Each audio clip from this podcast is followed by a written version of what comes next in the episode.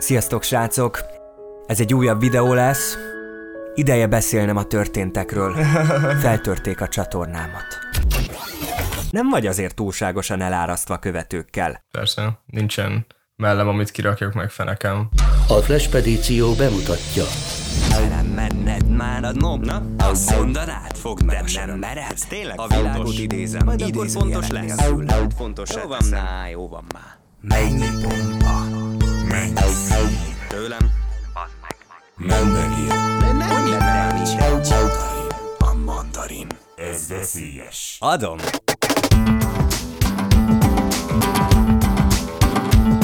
A Flashpedíció bemutatja A Discord vonalban Horváth Dániel, aki most éppen 6 órával odébb tartózkodik, ugyanis Amerikából jelentkezik. Hello! Az USA melyik részén is élsz? Most a keleti parton vagyok, sziasztok, New York, New York államba. See you in 2020. Have a wonderful new year. See you in the next video, which is tomorrow. Daniról azt kell tudni, hogy ő vlogger, habár ez a foglalkozás név lassan már szitokszónak számít. Én még akkor szereztem tudomást az ő létezéséről, amikor azt hiszem 16 éves voltál, és Dödani néven garázdálkodtál a Youtube-on. Most már sehol sem talállak meg így, de erre nem sokára rátérünk. Én akkor azt láttam, hogy itt van még egy 16 éves srác, aki csinálgatja a szokásos videókat, ilyen-olyan challenge, eltöltöttem egy napot itt, meg ott, Igen. így szoktam edzeni, és amúgy így élek én. Hogy őszinte legyek, én nem voltam elájulva az akkori tartalmaktól, Én se ne aggódj. De mégis valamiért követtelek, mert a beszédedből és a kisugárzásodból lejött, hogy értelmesebb vagy az átlagnál. Aztán volt úgy egy-másfél év, amíg nem nagyon figyeltelek, majd néhány hónapja újra rád bukkantam. Aha. És akkor azt mondtam, hogy na, itt fejlődés történt, mind tartalomban, mind személyiségben. Azóta indítottál egy podcast csatornát is, illetve a koncepciód teljesen megváltozott. Tehát akkor The Dani néven futottál, aztán most már nem. Miért? Igazából nem is tudom. Valami nevet akartam, és a névválasztás az mindig ilyen nagy szám a youtubernél, hogy most az alapján fogják ismerni. És megvan az a beszélgetés az egyik a, a, akkori osztálytársammal, hogy mi legyen a nevem, és így próbáltuk kitalálni, és akkor egyszer csak így poénból benyögtem, hogy The Dani. Aztán végül az lett több évig. Ez olyan frappáns. Illetve most az utóbbi időben, 18. szülinapomkor változtattam át Daniel HRVT-ra, azért mert szerettem volna, hogyha így lezárul az a korszak. Nem gondolom, hogy még képes lennék The Dani név alatt futni, mivel már azért én is nagyon sokat változtam gondolkodásmódba. És most pedig pár hónappal ezelőtt, azt hiszem kettővel talán, teljesen vissza átváltoztattam a nevemet a, az anyakönyvi névre, hogy Horváth Dániel, mert uh, nehéz elmagyarázni az embereknek, hogy Dániel HRVTH. Egyszerűbb azt mondani, hogy Horváth Dániel, és most már fusson akkor így. Na mondjuk főleg odakint, mert itthon még könnyen asszociálunk a HRVTH-ról a horvátra, de az meg egy másik kontinens. Igen. A mostani alkotásaid egyébként stílusukban is teljesen mások. Igényesebb a képi világ és a vágás, és a hangvétel is egy fokkal komolyabb. A régieknek számomra kicsit kamasz hülye gyerek beütése volt, most pedig az sugárzik a kiállásodból, hogy hé, felnőttem. Ennek mi az oka? Az, hogy felnőttem. szerintem, szerintem csak ennyi. Kezdjük is az elején, az én nevem Dani. Ha eddig ezt nem tudtad, az hát elég gagyi. Áprilisban születtem, 2001 tavaszán. Engem nem a gólya hozott, hanem egy turulmadár Kiskoromtól fogva rengeteget költöztünk. A templomba mindig rendesen kiöltöztünk. Sajnálatos módon egy-két gyerek vagyok. Figyelemből bár már sokat kapok. A szüleim elváltak, nem titkolom előttetek Az anyukámmal élek, minden neki köszönhetek Ez lenne az első dolog, mit üzenni szeretnék? Becsüld meg a szüleid és add vissza, amit elvettél. Mit gondolsz, ez most egy fő foglalkozás vagy egy hobbi? most olyan szinten főfoglalkozásnak érzem, hogy nem igazán történik semmi az életemben, így az óperkedésen kívül, és pláne, hogy vírus van, így nagyon sok időm és nagyon sok gondolatom megy bele abba, hogy milyen videókat csináljak, viszont nem szeretném azért ezt, ezt főfoglalkozásnak uh, hosszú távon semmiképpen. Na és ha már megemlítetted az óperkedést, hogy kerültél te Amerikába? Gimi vége fele nem tudtam, hogy mit szeretnék csinálni, nem igazán húzott a szívem az egyetem felé, és valam, valamit szerettem volna külföldön csinálni, és akkor jött ez a lehetőség pont a szülnapom környékén, hogy egy jó barátom Martin kapott egy új állást, és akkor felhívott a cégtől, hogy van ehhez kedvem, és azt mondtam, hogy persze, vágjunk bele, belevágtam, és hopp, pár hónappal később kijutottam. Lehet, hogy vannak, akik nem ismerik ezt a kifejezést. Az óperek azok külföldi vendéglakók, akik beköltöznek egy családhoz, segítenek a házi munkában, de főleg a gyerekek pesztrálásában. Fizetést nem kapnak, max zseppénzt, viszont teljes ellátásban részesülnek. Tapasztalatszerzésre és nyelvtanulásra jó lehetőség. Gyakorlatilag egy fiú Mary Poppins lettél. igen, igen, lehet azt mondani. A videókból úgy jön le, hogy jól érzed ott magad.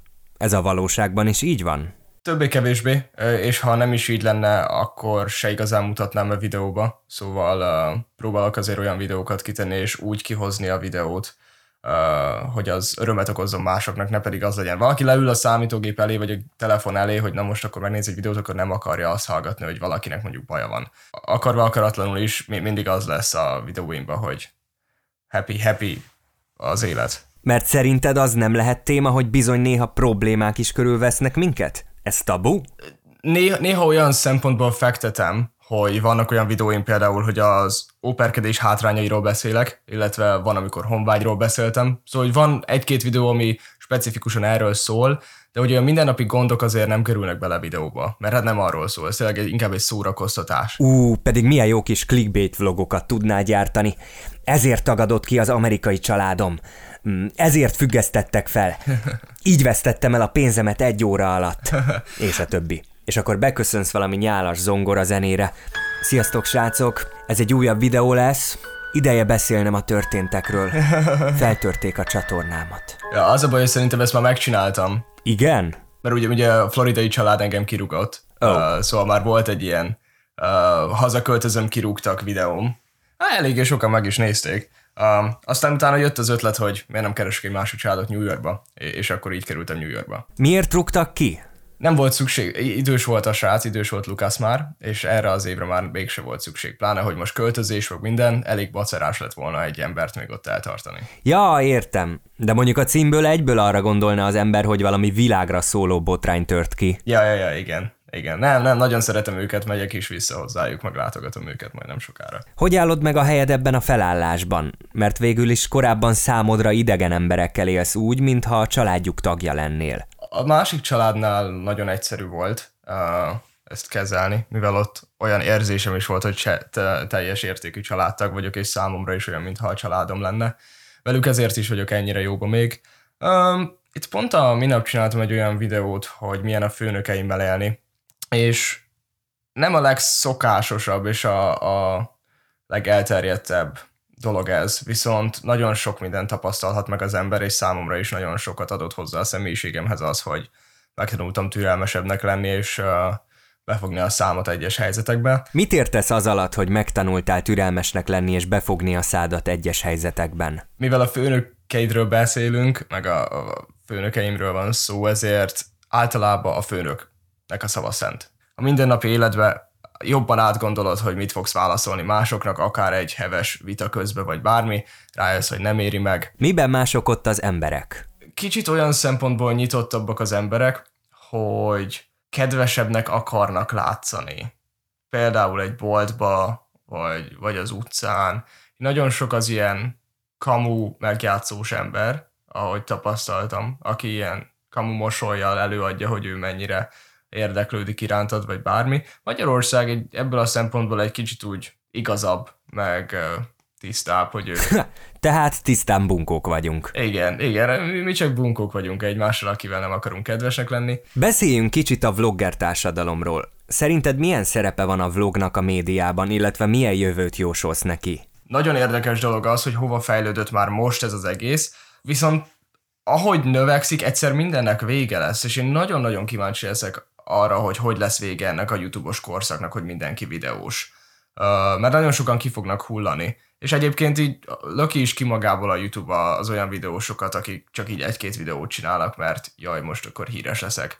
Én magamat így jövőben úgy látom, hogy uh, nem szeretném, hogy főállás legyen. Mert, mert akkor olyan videók is kikerülnének, és olyan tartalmakat kéne gyártanom, hogy, hogy meg tudjak élni belőle nem akarom azt a nyomást ráhelyezni erre. Uh, szóval én, én Magyarul adom... nem akarsz elkurvulni. Igen, pontosan. Egyébként, ha úgy veszük, akkor a vloggerkedés már annyira nem is megy, szóval leginkább az emberek tényleg már leülnek, és így adják magukat a kamerának, szóval már kevés olyat találunk, aki az utcán vlogol. De úgy gondolom, hogy a videoblog az tényleg inkább arról szól, hogy valamit mintha leblogolsz, elmesélsz. Az, hogy most megcsinálsz egy szexi joga kihívást, az számomra nem vlog. És akkor, amit te csinálsz, az vlog szerinted? Igen, én, én, én úgy gondolom. Nem mindegyik videóm. Amikor otthon ülök és nem csinálok semmit, akkor az, az nem vlog. De amikor elmegyek a városba és levlogolom azt, meg leblogolom videóba azt, hogy mi történik velem, illetve elmondok egy-két érdekességet, az szerintem vlog. Na azért feszegetem nagyon ezt a jövő témát, mert egyértelműen látjuk, hogy a lineáris műsorszolgáltatás az utolsó évtizedeit leheli ki éppen. Elsősorban itt a rádióra és a tévére gondolok. A print újság helyzetében meg bele sem megyek. Mondom ezt úgy, hogy én konkrétan tévében dolgozom, ráadásul gyerekműsorokat készítek, ami pedig még speciálisabb téma. De általánosságban kijelenthető, hogy az új generáció már kevésbé nyitott az előre összeállított műsorfolyamra. Tehát már nem mennek be este hétkor a kertből, mert kezdődik a legyen ön is milliómos. Max visszanézik, jobb esetben. Ez köszönhető a technika fejlődésének és az erőteljesen átalakuló fogyasztási szokásoknak. Nehezítő körülmény, hogy ezek a változások exponenciálisan gyorsulnak, vagyis amihez korábban évtizedek kellettek, az ma már végbe megy pár hónap alatt. Nem sznopkodni akarok, meg játszani a koravént, ezeket el kell fogadni, különben boldogtalanok leszünk. De az tény, hogy ez nehezített pálya, mert fel kell venni a versenyt, és lépéselőnyben kell lenni az újításokkal szemben. Mi a barátaimmal minden kocsmázás alkalmával feltesszük magunknak a költői kérdést, hogy mi lesz a tévé és a rádió jövője. Sokan azt mondják, hogy a vlog és a podcast. Szerintem ez egy lusta válasz. Ezek a jelenkor kibontakozó műfajai. De hogy mi az, ami átveszi a hagyományos média szerepeit végérvényesen, az szerintem egy olyan teljesen új műfaj lesz, aminek most még a nevét sem tudjuk. Hm. Na de ami lényeges változás már most, és egy kicsit mégis belemegyek a koravén kesergésbe. Korábban, ha meg akartál jelenni a médiában, ahhoz szakemberré kellett válnod, és évekig küzdeni, tanulni, hogy legalább a rendező keze alá dolgozhass egy műsorban. Ma mindenkinek ott van a kezében a telefon, amivel bármikor összerak bármilyen műsort, ha úgy tartja kedve. És hiába nem ismeri még a szakma alapjait sem, ha ügyesen kapálózik, százezres követőtábort szerezhet, híres lesz, és róla fog beszélni a közönség. Ezt is el kell fogadni. Na de mi van akkor, ha már teljesen kiveszik a szaktudás iránti igény, és gyakorlatilag mindenki azt csinál, amit akar, és úgy, ahogy akar? Te, mint az újvonalasok képviselője, hogy állsz ehhez a témához? Már most is ez van. Igazából belegondolsz, minden egyes fiatal megnézed a izé, Facebook csoportokat, mindenki posztolja ki, hogy ú, most ezt csináltuk, azt csináltuk. Uh, szóval már, már most mindenki, viszont nem mondhatom azt, hogy ez, ez így rossz, mert én is ugyanígy kezdtem. Igaz, hogy akkor még sokkal kevesebben voltak, de hogyha nem lett volna ennyire szabad ez az egész, akkor én se tudtam volna elkezdeni, és nem tarthatnék ott, ahol most vagyok. Szóval ez jó, mert egy-két ember az ugyanúgy lehet, hogy kikerül majd belőle, és megszereti ezt az egészet, és azért fogja csinálni. Viszont most ott tartunk, hogy mindenki videós, és ezzel ellen nem fogunk tudni semmit csinálni. Olyan, olyan jövő fele megyünk, ahol az, hogy reggel 8-tól este 5-ig beül valaki az irodába, az már nem lesz annyira uh, szokásos meló. Nem, át, átváltja az, hogy vloggerkedünk, átváltja az, hogy valamit kreálunk, átváltja az, hogy több munkánk van, több pénzforrásunk. Uh, teljesen átalakul, és most is alakulgat ez az egész. De szerencsére te a pozitív példa vagy, és most nem nyalizni akarok, csak szimplán hm. látom rajtad, hogy te igyekszel felállítani egy önazonos értékrendet, ami nem csak a like szerzésről szól, illetve folyamatosan keresed, hogy miben tudsz még fejlődni.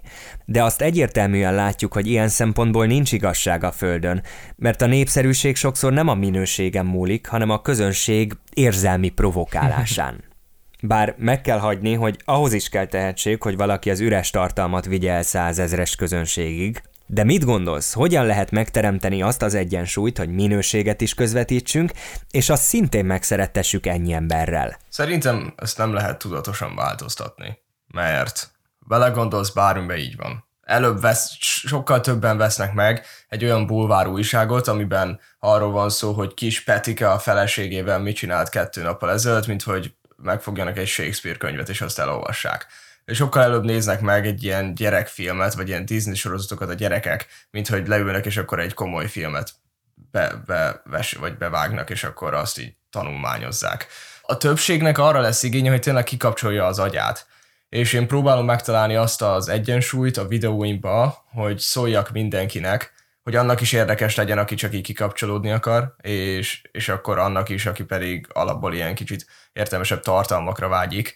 Itt nem lesz olyan változás, és nem is lehet olyan változás, hogy megtalálunk valamit, és hoppá, akkor mostantól minden 9 éves nem tudom, milyen videókat fog nézni, de hát nem tudom, mindenkinek el kell dönteni, hogy kit szeretne elérni, és hogy milyen tartalmat szeretne gyártani. Jó, hogy felhoztad a bulvárt.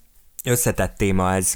Ugye a kereskedelmi bulvármédia valahol a 90-es évek második felében és a 2000-es évek elején terjedt szét futótűzként Magyarországon. Itt kezdték el a magyarok fogyasztani a média junk foodját, ami legtöbbször a trash. Na de valójában ebben az iparágban is szakemberek dolgoznak, akik ennek a mesterei. És lehet, hogy időnként olyan műsorokat gyártanak, amiben dugnak, mesztelenkednek, finganak, böfögnek, káromkodnak, de ezt is precíz tudatossággal teszik, ami mögött komoly pszichológiai tanulmányok vannak, amik megfejtik, hogy milyen szerkesztéssel és retorikával szórakoztathatják a legsikeresebben ezt a célközönséget. Én őszintén szólva mondjuk egy Mónika sóra és egy való világra egyszerre tekintek undorral és gyönyörrel. Mivel valahol ciki, na de ha tévés szemmel nézi az ember, látja, hogy milyen komoly háttérmunka van mögötte. Na de ma afelé megyünk, hogy a szent sem profik tolják a Youtube-on és a TikTokon, hanem igénytelen lájkvadász alkotók, akiknek fingjuk sincs a képalkotás alapjairól sem. Én is ugyanilyen vagyok, én is ugyanazt csinálom, hogy csak adom ki magamból, ami van így a világ hálóra. Én se értek hozzá. A, annyit értek hozzá, hogy most mögöttem van öt évnyi olyan tapasztalat, hogy tudok a kamerába beszélni, uh, átmentem egy-két dolgon az életemben, ami miatt tudok olyat mondani, de hogy és vagyok úgy szakember, a, aki ért ahhoz, hogy, hogy milyen videókat csináljon. Most megnyitottam az Instádat, ott 9797 követőd van ebben a pillanatban. Na, elvesztettem fél óra alatt kettőt. Fene vigye Úristen, tragédia. Ugye? Na mindegy is, azt akartam ebből kihozni, hogy az alázatosságod és az igényességre való törekvésed ellenére nem vagy azért túlságosan elárasztva követőkkel. Persze. Még a bűvös tízezer sincs meg, amikor már például linket lehet sztoriba is rakni. Persze. Nincsen mellem, amit kirakjak meg fenekem, meg, meg ilyenek. Szóval hogy Instagramon nagyon sok abból, abból van. És nagyon egyszerű is olyan követőket szerezni, és olyan gyorsan influencernek hívni magad, csak azért, mert tudsz pózolni, és kiraksz egy képet naponta. Amit még tényszerűen kimerek jelenteni, hogy ma brandet építeni egyénekre, személyiségekre érdemes. Már nem olyan menő, ha azzal vág fel az ember, hogy ehhez a céghez, szervezethez vagy csatornához tartozom, és ettől vagyok valaki, mert őket képviselem, hanem az, hogy én vagyok XY, ez vagyok én, ilyen az imidzsem, a követőim rám kíváncsiak, és elsősorban nem a stábomra, nem a műsoromra.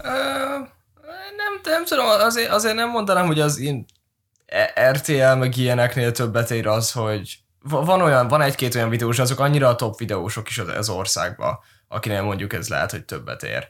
Azért én nem gondolom, hogyha ott van, hogy az RTL szóvivője így egymás mellé van állítva mondjuk velem, vagy bárkivel, akkor, akkor engem választanának, mert akkor mégis egy 19 éves srác vagyok aki így videózgat, meg, meg ilyenek. De hát hogy... most téged nem, de hogyha olyan faszabb rendet építesz magadnak, akkor lehet, hogy két év múlva már igen. A- akkor lehet. Akkor lehet, de igen, azért mondom, hogy az tényleg nagyon az ilyen top, a- akinek minden ki van állítva, ki van alakítva, hogy neki az ő körülötte az ő személyisége milyen meg ezek. Ha arra lenne lehetőség, hogy visszaugorj egy old school műfajba, most konkrétan egy tévés állásra gondolok, vállalnád-e? Nem, nem, valószínűleg nem. Én, én egyaránt, sőt, jobban szeretek kamera előtt lenni, mint mögött. Az biztos, hogy szívesen dolgoznék másokkal, akiknek ugyanez a, az érdekeltségük, de annyira szerintem meg van kötve az embernek a keze, amikor tévézésről van szó, hogy én nagyon szeretem a YouTube-ba azt, hogy én csinálok mindent, és, és nem kell senkinek megfelelni. Saját magam sikere a, a cél, és, és ezt csak én befolyásolom, úgymond. És műsorvezetésre vállalnál? Azt már lehet. Azt lehet, hogy kipróbálnám, mert, mert szeretek beszélni, és, és szeretek tömegnek is beszélni, illetve kamera előtt szerepelni. Szóval az egy olyan dolog, amit lehet, hogy kipróbálnék. De, de azért az is úgy kötött, szóval nyilván műsorvezetésben nem mutatod be az életed. Ha felmegyünk a YouTube csatornádra, több olyan videóval is találkozunk, amiben más vloggereket kritizálsz. Például Elektrobit. De az egyik podcastban Visperton is kapott egy kicsit. Elmondásod alapján nem vagy olyan ítélkező. Ők mivel baszták ki mégis nálad a biztosítékot? igen, nagyon sokszor így felszólalok az ellen, hogy miket csinálnak manapság az emberek, de, de és leginkább a videósok ellen, de azért nem csak a videósokra vagyok úgymond mérges, nem vagyok mérges, mert nem, nem pazarlok ebbe bele nagyon sok energiát, csak hogy úgy, hogy hova tényleg mi lett az emberiségből, hogy a, a, azt mérjük ilyen emberi méltóságnak, meg, meg akkor ér valaki többet, hogyha több lájkja van. Szóval én nagyon fura irányba ment el a világ, ami nekem nem tetszik, és ami ellen szeretnék azért felszólalni. Szóval itt nem csak a youtuberekkel van baj idézőjelben, mert nincs baj, csak, csak ez az egész kultúra, ez eléggé rossz irányt vett, és rossz irányba halad még most is. Figyelj, én drukkolok neked. Köszönöm szépen. Horváth Danival beszélgettem, aki most Amerikában él, de lehet, hogy idén hazatér. Vannak tervei Magyarországon is, de ezeket egyelőre nem akarja felfedni. Kíváncsian várjuk, mik lesznek azok. Magamnak jó éjszakát, neked pedig további kellemes délutánt. Szia! Köszönöm nektek is, sziasztok!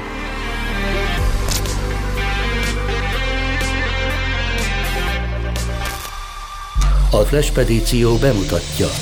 Nem menned már a nom, na? Azt mondanád, fogd meg nem, nem meredsz, tényleg A világot idézem, majd akkor fontos lesz Majd fontos Jó van már, jó van már Mennyi bomba Mennyi Tőlem Nem megér. Hogy nem nincs Mandarin. A mandarin. Ez veszélyes. Adom!